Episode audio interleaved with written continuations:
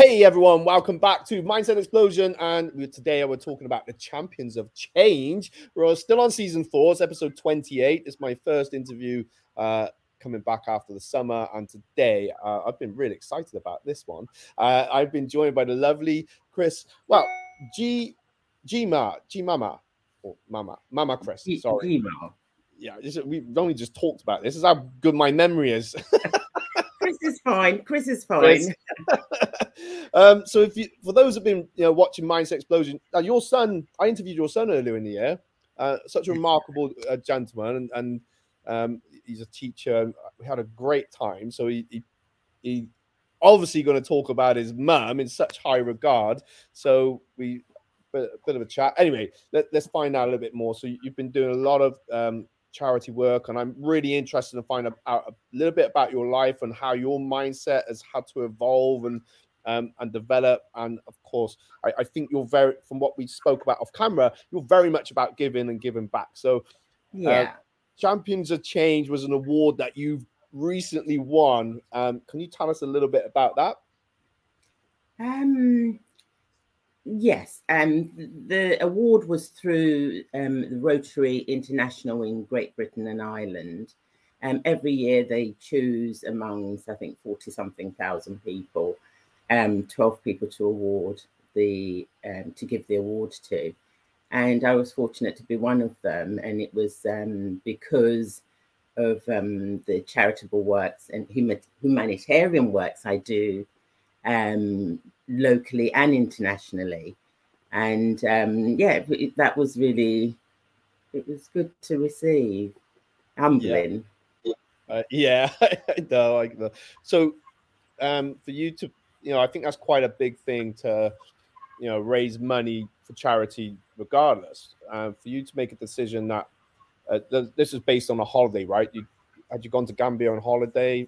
Uh, yes, I did in 2006 right. Yeah. 2006, right, okay. I was stressed yeah. out. I thought I needed to take um, um, a holiday break somewhere where I could get lots of treatments and just come back refreshed. And I've just started a business, and um, yes, my my whole life changed with that visit. I I just found that senses that I had long forgotten from childhood was suddenly being triggered smells, sounds that I could relate to, but didn't know where they came from. And it was all from when I grew up as a child in Nigeria. Um, I, I was familiar with things of Nigeria and the food and everything, but it was the first time going back to a place that's not Nigeria, but hearing this sounds that I I could relate to as, as a child. Um, and from that, I I can't put words to what exactly happened. I just felt this push, this desire to help these people, and I could see that there was a lot of poverty. Um, I was very confused about it all because I just started my business, my children, husband, life is in England. I was brought up in England. Um, so what can I do? I'm not skilled as a social worker or anything that would improve um, environment, health, or anything. So how was I going to impact these people? But in that confusion, I just found myself going back to the Gambia in 20, 2006. I actually went seven times. Every time I came home, I just couldn't settle. I just had the need to go back. Um, but something was was obviously triggering me somehow. And um, as I would often say, and I've said um, leading up to starting the charity, I, I, I, was born with faith, but I I'm not. I wouldn't say that I was one that um, really put any significance to it. Um, I knew three things from the Bible very well, and I've sort of um, loosely use them to guide my life. And um, these really are the the, um, the Ten Commandments, um, Psalm 23, and the Lord's Prayer. Those are the foundations of how I live my life, really, to make me do good or think good, have a conscience. Um, so something started to talk to me. Someone started to talk to me. And I was like, okay, I'll go and instruction sometimes. I'll go and do some of these things and see what happens. And when I did these things, it was making a difference in someone's life or people's lives. So I started to pay more attention to the voice. And from that, I started to have dreams. It was really bizarre. I thought I was going crazy. How could my husband understand it? How could my children understand it? Because I don't understand it. Um, but I just decided that because it was doing good in people's lives, it can't be bad, can it? No. And, and, and, and started doing it. And from there, um, I, I I had a vision of doing something with eyes. That's all I could say. I, I had a clear vision that I was going to set up um, a day of high care um, and it was going to help the people in that community. And previously, I'd met a lady in a hotel when I went and explained to her what I was doing. She understood it better than me. And I thought, well, this is crazy. so I rang her up and said to her, I'm going back to the Gambia. I'm going to do something with eyes. I've told everyone to give me money for my 50th birthday. You're going to come with me. She said, Well, what are you going to do with eyes? I said, Well, I don't know. Um, she said, Okay, I'll come. And she's a nurse. So um, we went and um, bizarre things. The taxi driver we found, he knew people in um, Sightsavers where I knew I was the place I needed to go. We were within an hour, we were in front of the Gambia um, eye care director uh, or health director. Um, he told his secretary, um, one of the doctors at the care, eye care place, to bring us straight to him. I thought this is crazy. um, and I'm like in my Tories short trousers, t-shirt, and so was my friend. And they just looked at me and said, Well, what are you gonna do? So I said, Well, I just want you to give me the eye care people, and I'm going to do a workshop in Bakau. And we're talking about the yeah, the Gambia in Bakau, and look at um, sorting people's eyes out. I've come with some ready read glasses. Um, so you know, let's do it. So they said, well, how are you going to do it? If we go door to door, we're not going to get um, get many people. I said, oh no, no, no. We, I, I need. I've already arranged to have um, the local community centre. this is so I sort of outlined the vision I'd had. So they said they just looked at me like I'm crazy. And even my friend said, Chris, how are we going to do this in a few days? But they said they didn't have time. I said, we'll do it. It will happen. So they told me all the medication that we'll need for infections and stuff like that. My friend understood it all because she's a nurse. So we went straight to the wholesalers, ordered all the medication, back into Bakau. Um, just uh, it was all like crazy, really. And step by step, we just met the right people. It was like we were just led on a path.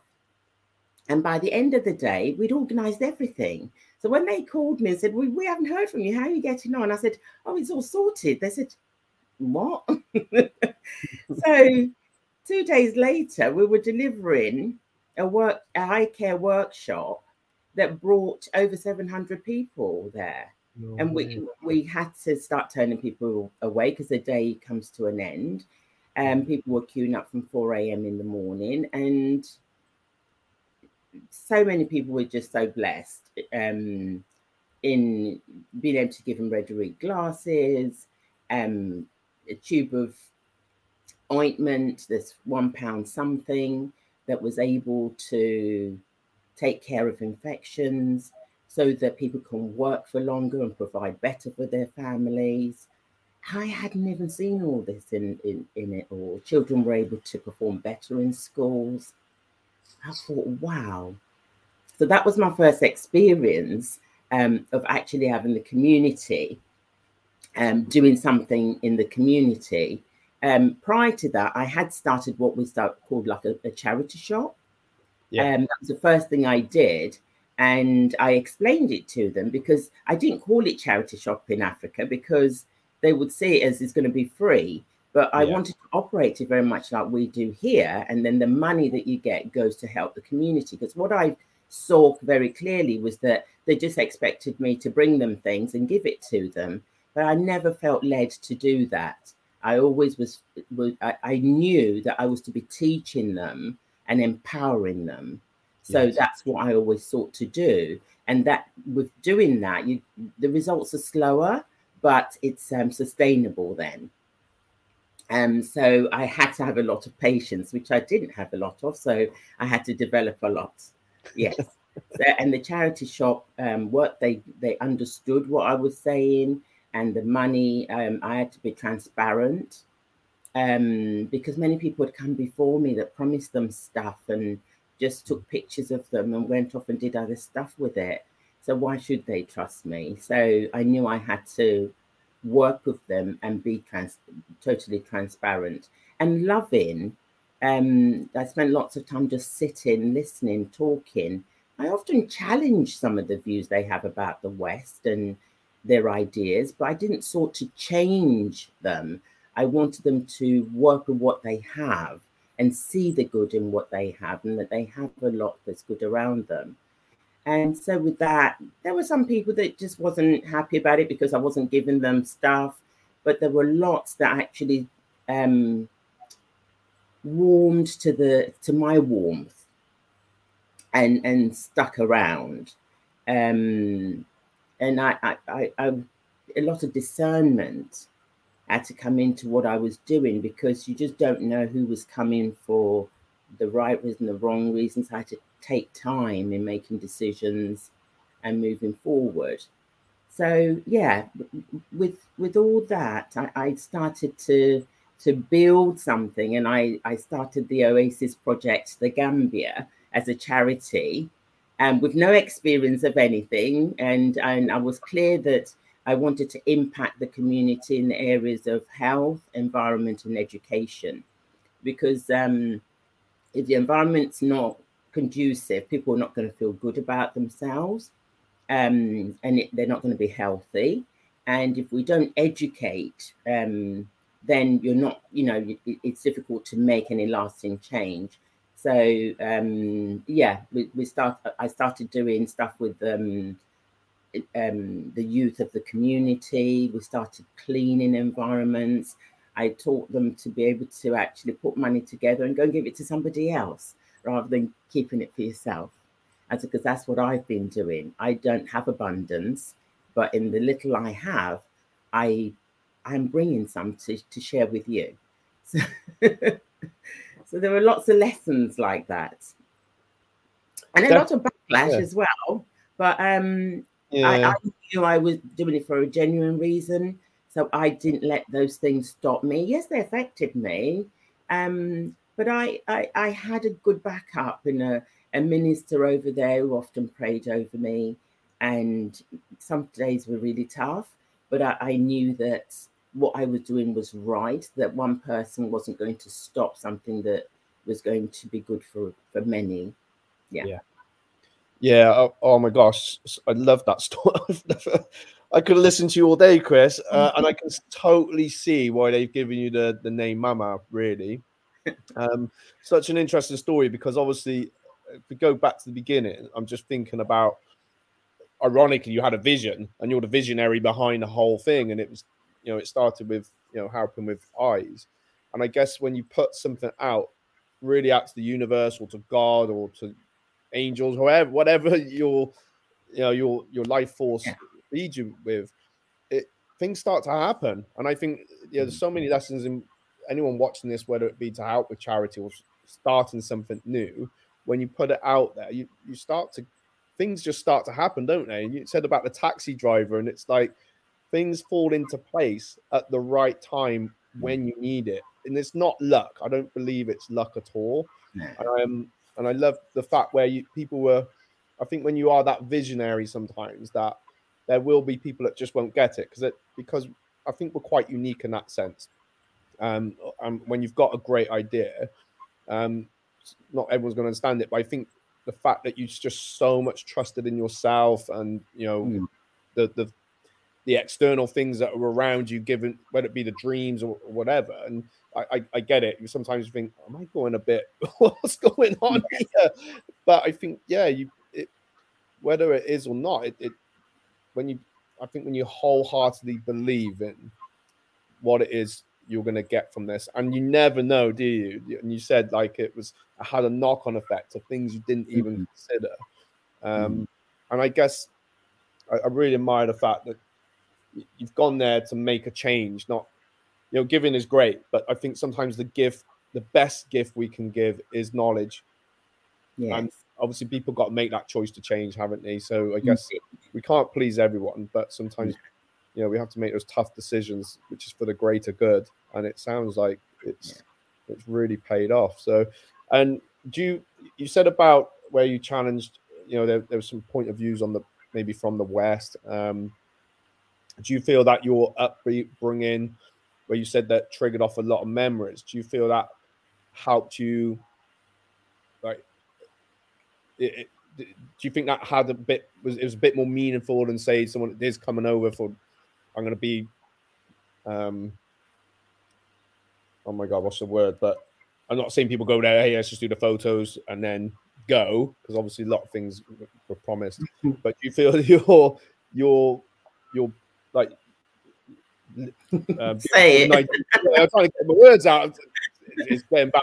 used to being born in Nigeria and growing up there, where it triggered off those memories. Do you feel that that was a big part? That was an important factor in what you've been able to do and to understand the people's not fully because you wouldn't have lived that life, but just just have that kind of understanding. Um, that's a really really good question. Um, I, I a straight answer to that would be actually that no, because um, I was brought up in England. Yeah. Um, I was nine when I left Nigeria, and all my upbringing, even when I was in Nigeria, was um, with English speaking communities and schools.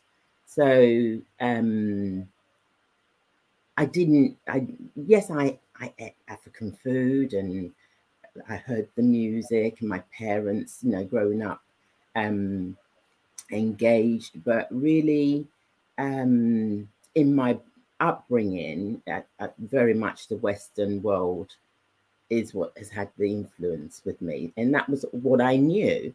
And I hadn't been back to Nigeria since I left. And this was like 30 something years later. So it, it came, all came very strange. But what I also found in the Gambia was as a Black person in 2006, they regarded me as nothing. they really did. Yeah. They, they, they, if you had a white skin, they gave you everything. I'll be in queues and they'll bypass me and go to somebody else. Even whilst I was doing for their communities, they just saw me as nothing. So um, I had to be clear on why I was doing what I was doing. Mm. Um, in uh, saying that you know, sort of where you look is where you go. If I'm looking at how they were looking at me or what they were doing to me, I would have run a mile. Yeah. So I had to continue to look at um, the lead, the leading um, that I had, and um, the bigger picture um, that actually it's a privilege for me to be able to be touched to impact a life. And so to be able to impact many lives is a privilege. Now, that might be hard to understand that if someone's kicking you, you get up and you want to give them a nice stroke. Yeah, um, but I, I think that's what the world in some ways may have lost that is just about us um, but sometimes it isn't. You you get from actually being nice to somebody who's been horrible to you because you see the change in them and you just don't know who that person can be to you. And that's actually what i've seen in the gambia that those that regarded me as nothing are the ones that now um, see me as everything. For my 60th birthday, they just had this amazing party for me in the in the town. It, it, it was really, I, I just wasn't expecting it. It was it was brilliant. And that's that was like um 12, 13 years later. Um and had I looked at the bad things, I wouldn't be able to enjoy that joy because even in, in England, I can't see anyone doing that for me, even with the things I do in my community. yeah. But um, do you think with that situation, because I think that surprised me really, um, but obviously you've been able, to, you've obviously been able to teach that um, as a black woman that I guess it, it, like culture. So as a woman as well, did that make a difference? Yes, it, totally. Because Gambia is um, over ninety percent Muslim, right? And um, so uh, you know, we it, it's not a criticism or anything. Um, no. You know, sort of men have the say, and that's how it works. And I don't know that that's a bad thing, but you know, that's how it is. So, and we're going back to 2006 even 2006 in England, there were lots of things that's all right now that wasn't then. So um, it made it harder because I'll just walk into a room and like, who are you? um, and then to years later, walking into the room and people saying, "Hi, Chris. You know, you know, glad to see you back." And they organise a meeting just to listen to my ideas and how we can improve the community. I, you know, um, I don't say that in an arrogant way because mm-hmm. um, I think it takes a lot for that sort of change to come in the people that have made the change. Um, and that was part of the working together with the community and the community leaders, the councils. But um, I had to suck a lot up and be very humble. Um, and it, it, it, has paid off for um, the ordinary people in the community that just don't have a voice. Um, and I, I don't mind speaking for them because I can speak. Um, and somehow I can get people to listen to me. And I, I, I don't want to use that carelessly. Um, so I use it to impact the lives of the people that are underprivileged. Yeah, but I, I guess that's the, your skill as an influencer, but not in the sense of maybe what we might think influencers are now on social media. Um, is it's a force force for good, right?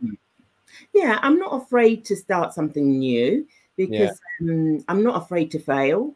Um, because I think with it, when you fail in something, although at the time it really hurts, it's a mm. time to reflect and think of the things you won't do again um, new ideas, come back stronger, and do something that is going to to work.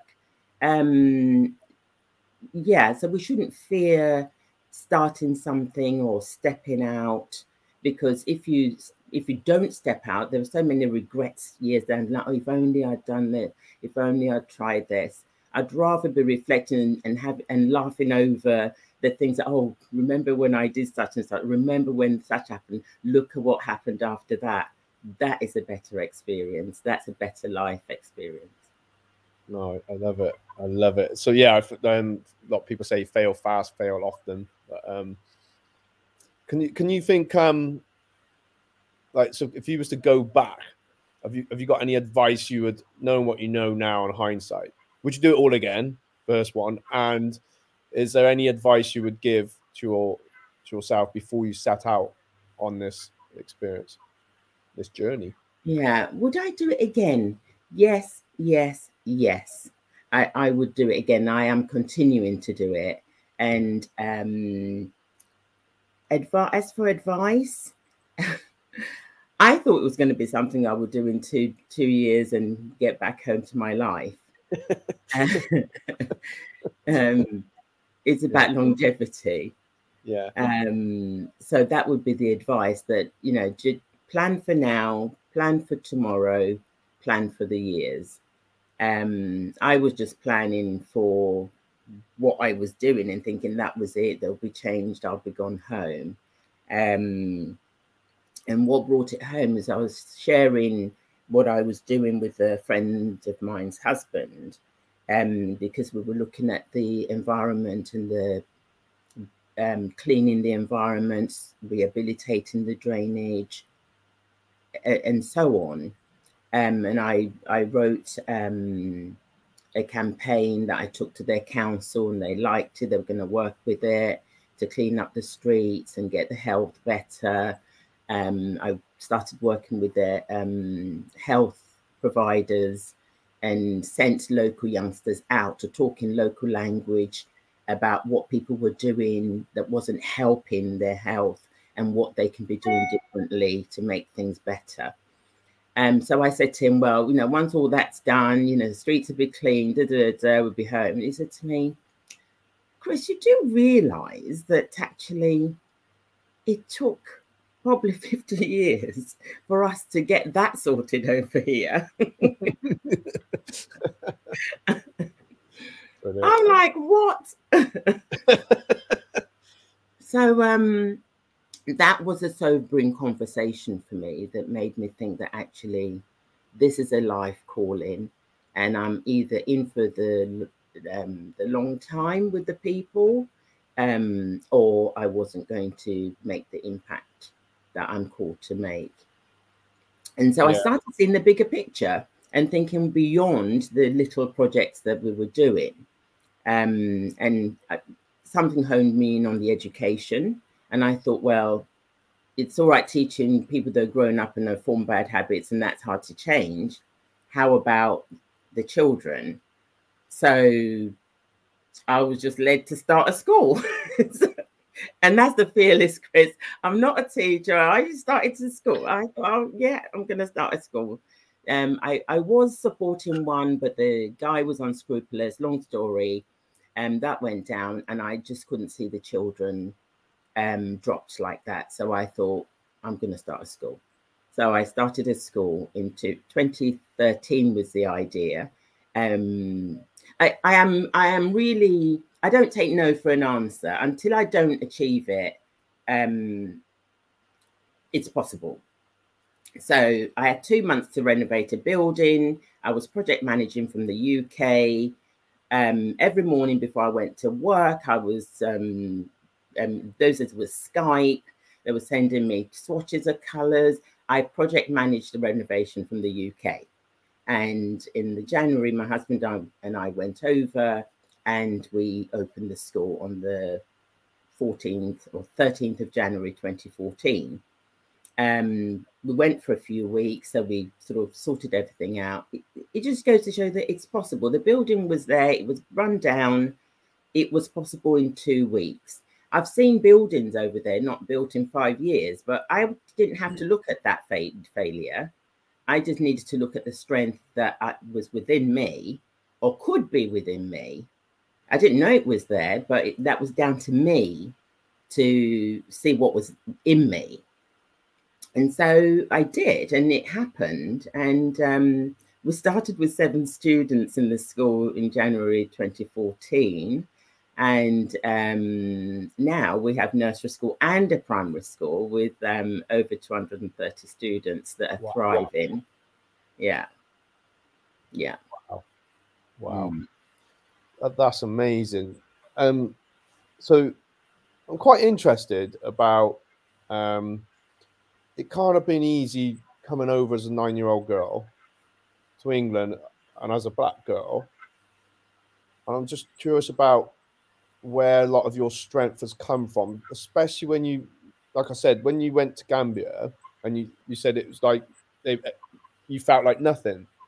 Mm. And I think that, that, that has that surprised me you've started up a business, there must have been a lot of challenges along the way and a lot of um, you know discrimination.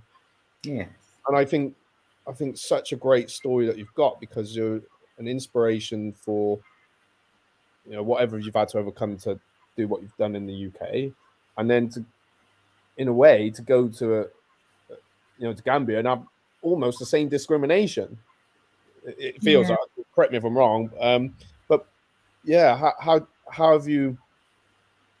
Well, it's two things I'm curious about. Is is how you've how you've worked, coped with that and dealt with it, and because it can't have been easy. And um,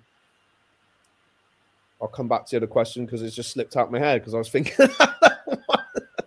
I've got a terrible memory, Chris. Might, I so good. my strength. Um, Yeah, what has made me who I am really. Yeah. Um, I think it goes back to my childhood. Um, it, it- being brought up in Nigeria, I actually had a favoured upbringing there, and then at nine years old, brought in. In fact, my education in Nigeria was second to none. I was um, educated by Franciscan nuns, um, and um, so I had a high education. That at the age of nine, I was I I was able to be accepted in a grammar school in Nigeria.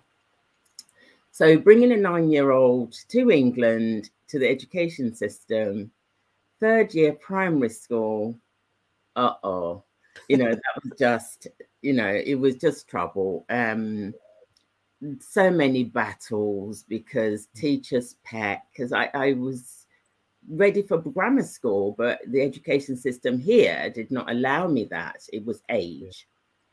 yeah. Um and that was challenging. It was challenging and um so school was challenging and um, we came to meet my father here who had been here for many years so he was allowed to bring all um, four four children and my mother over and um, so we didn't know him um, Oh, and that was a challenging time because my my dad it, it was really he just tried to bring us up the best way. He knew how but um it was a brutal upbringing. Um and i use that word by choice because that's what it was without going into details. Yeah, yeah. so um, I know what challenge is and having to strive every day. Sorry, I'm feeling choked up now.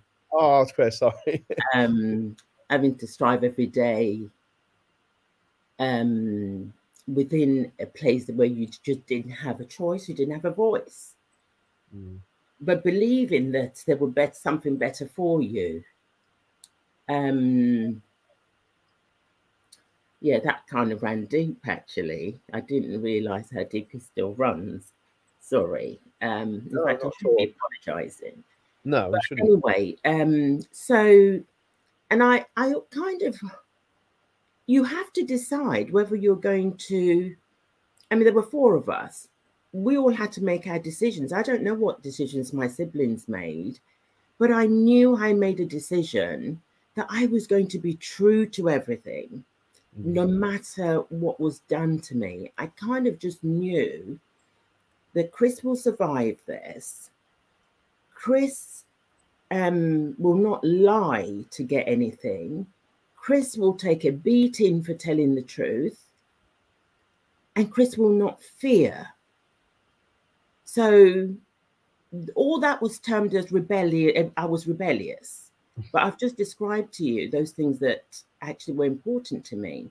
But as a child, it was like, oh, you're rebellious, just agree with this, just agree with that. No care for what you were thinking, you know, what you felt. So I think my strength, that's where my strength came from. And um yes, still You were, you were true to yourself, right? You were very, I had yes. yeah. I had to be Yeah. because the environment was changing all the time. So Yeah. if I changed with it all the time, I just what was I going to become? So Mm. um, it, I'm the only one I can be responsible for, and I want people to take that away. That yes, you know, with COVID and what we've had, there were lots of. I can't even imagine what people have been through, but be true to yourself because that's what will carry you to um, across um, the rough seas. And when you come out the other end, use those experiences to try and help somebody else over the rough seas. And you will start seeing good happen to you. Yeah. It goes back to what you said earlier about whatever we see as God, whatever out there, um, it all works in the same way. That where you cast your mind is, is what what comes to you. Um, yeah, that that that was my foundation of um, being strong and having to be strong because eventually my sister and I were taken into care because of the brutality. Mm. And that had another challenge. It was being thrown from one fire to another fire, one rough sea to another rough sea. So um, again, um, I had to be true to myself um, in in that, um, and that wasn't plain sailing. Being in care in in England in the seventies. Yeah, mm. no, I can imagine. I remember just what it was like growing up in the eighties. Never mind, maybe in the seventies. Um, so yeah, I can see where it's laid a, a big foundation for you, and I got to say, Chris, you, you, come across. You're such a lovely person to talk to. I, we we may run over today. I'll try not to, but um, you also come across as very calm, and having got to speak to you now, and even when I spoke to Adrian, your Adrian Francis, your son, that's right, yeah, um, and I can see that massive influence that you've had on him. I really, really can because um, I've obviously interviewed so many people, but he's one of the ones that have really stuck in my head. Um, and he, he's a teacher now, so all the things you've said, it, it, you can see where it's passed on, and as a teacher, you can see where that's now passing on. So it's that some you know those little things we do, they they have such a big impact. That small that small change, and um, and, and my mum, one of my mum's quotes that sticks to me is we, we either become victims or survivors. And I, I you've obviously you've obviously become a survivor and you've passed you're passing that knowledge on to other people. I, and I yeah. love that. I love that what you've done over in Gambia because it's having you know you've thought about the long term and do you feel what what do you feel there's obviously changes change is going to happen whether we like it or not change hmm. happened in your life that you had no control over and like you said you decided to take you know account well this is this is how it's going to be for me and and you know you've used that as a force for good to um, make positive changes in your own life and your hmm. family's life and um, over in Gambia and obviously joining as part of the Rotary Club. Do you? There's always a lot more to learn, though, right? And what do you feel we can learn from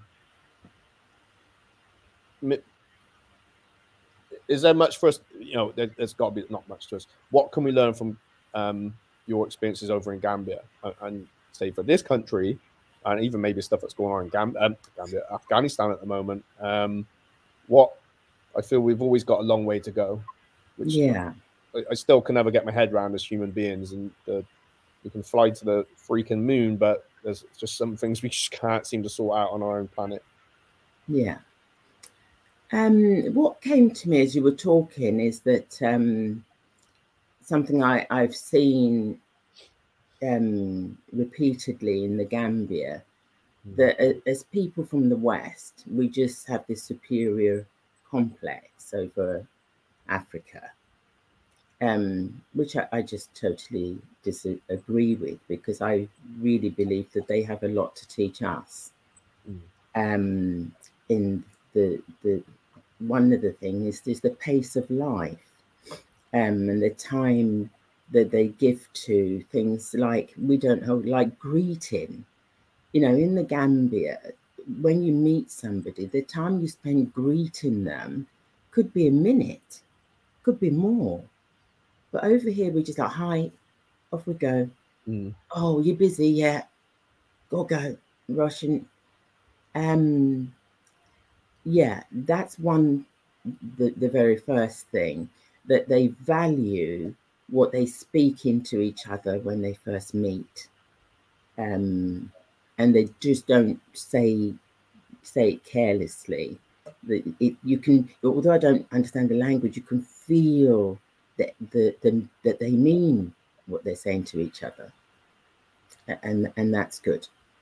Um, also, um, we must be going there to wherever we go in the world to learn their way of life before we can actually do anything that's going to impact them. not decide that we are going to take this and give it to them and they must like it because it might not fit into the way they um the, their culture um their traditions we need to understand what makes them tick a bit or find people who can walk along with us to explain because that's what i do I'm, i haven't got the years to understand the custom of africa although i was born in africa i was born up brought up as an english child so I have people over there who I run things by, even the language I use. When I write a letter, I would always say, read it over for me. If there are any words, do you understand what I'm trying to say? And when I've taken people with me, they say, oh, Chris, you just change. I said, well, I have to. They have to be able to understand my manner, my words, my ways.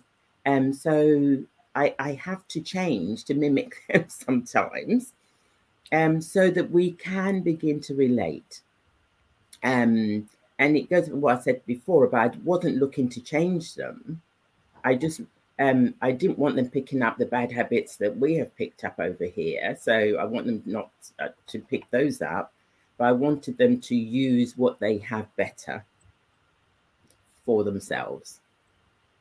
Yeah, brilliant, brilliant. I love it, and I, I guess it it's about it's communication, isn't it? Same with any because yeah. it's a relationship that you're building over there, and for them to, yeah, I think for anything, is seek seek first to understand. Yeah, right. You put it so well. Oh, thank you. yeah. all those books I read, they, they paid off. um, yes. We're just about to finish up, Chris, and I, I think I'm going to have to get you on another another podcast. Um, thank you so much thank you so much. Very heart moving and it's so so inspiring. So I, I, really hope if this encourages even one person to you know follow a path that you've done, or even to help out. Now you have got a you're based in. Are you based in Milton Keynes? Yes, I'm based in Milton Keynes, and most and our trustees are um, trustees of the Oasis Project, the Gambia, are based in Milton Keynes. I, you know, I registered the charity properly in 2011. Um, and so even before that, uh, you know, I did my accounts and everything. Just it was all part of that transparency that I spoke to. Before you're held accountable, make yourself accountable. Yeah, mm. yeah, definitely, definitely, and that's that is important as well. But you've got a charity ball coming up. I'm just going to put up on the screen. Don't know yeah. if anyone can see it. Let's see if I can just go here. We can still talk. So tell us, you know, when's the charity ball? It's the Saturday 9th of October. And what what you raising for specifically?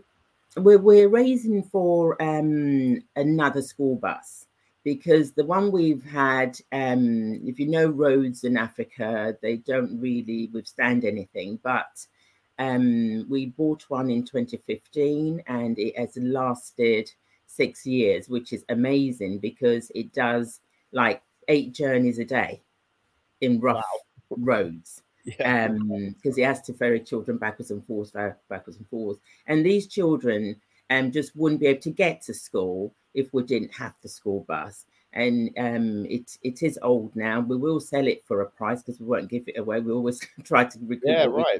And then put it towards the, um, the next one because we do need to have a bigger one now as the school has grown.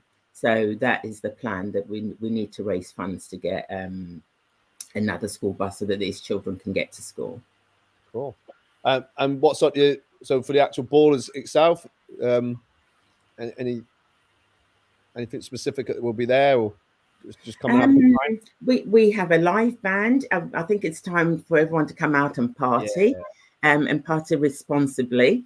Um, we're having it at Hallwood House, which is a lovely setting. Um, so glad drags on and um, live band we will be telling a bit of a story of the charity. It is a fundraising event. I think there's a silent auction. We've got other auction prizes like a McLaren, McLaren experience. Um, and um, um, two weeks accommodation in the Gambia, um, one week um, accommodation in Spain, and a few other things that I can't remember off the top of my head. Um, what else would we be doing? Yeah, you'll be eating three course meal, gourmet right. meal, and um, I will that night be, be telling my why, um, which is a, a, little different to what we've covered today. Yeah. covered today. and a lot of dancing. Yes. a lot of dancing, meeting new people, laughter. There has to be laughter in everything I do. If you ask anyone, you know, like I'm laughing now, even when I was talking about the painful things, there was still a smile on my face. This is just Chris. Um, yeah. Mm. Yeah, well, laughter's so important, and yeah, you're you're so right. After God, it feels like all our life we've been locked in or whatever. Uh, such a great time to do it. So yeah, I wish you, wish everyone all the best, and I'm sure it'd be a big success. But yeah, get yourself Yeah. along to, to that board, and it's not too far away. So it's um, No, there's still right. There's still tickets left. Yes, there are tickets left, and you can buy tickets directly from our website, um, Brilliant. the oasisproject.org. Oasis Project.org. And if you can pop that into the comments on um, my Facebook, and I'll share it on the other platforms that we're just Okay. out to. Thank you so much, uh, uh, Chris. It's been Thanks for having me. I still can't get my head over your great grandmother, though. But yes. I try not to let it define me. I'm a child at Oh. heart. yes, yes. But uh, I- I've really enjoyed this interview, and I'd love to get you back on another time. And just, um, you know, Godspeed and God bless for everything that you're doing, and um, good luck with all the projects. And please say hello to Adrian, and I'm sure he's watching anyway at some point. Oh, I don't even think I've told him that you're speaking to me. yes, yes. no worries. No worries. I saw him last night. Ah, He's at school. He's at school. He's there, yeah, he must have gone back today, right? Yeah. yeah. And um, if anyone wants to come on a um, volunteer trip with me, you will have a lovely holiday, but you'll also um, be impacting lots of people. So I'm, I'm always looking to take one, two, it doesn't have to be a large group. You see the Gambia as it is, it's not orchestrated. So you, you, you see it as it as it is. Some of it you might not agree with, but it it, it, really gives you food for thought. And um, it, it actually um, what people have said is that it actually puts um, delivers into their lives as well. So it's not just about going to give; it's Oh, receiving 100%. as well.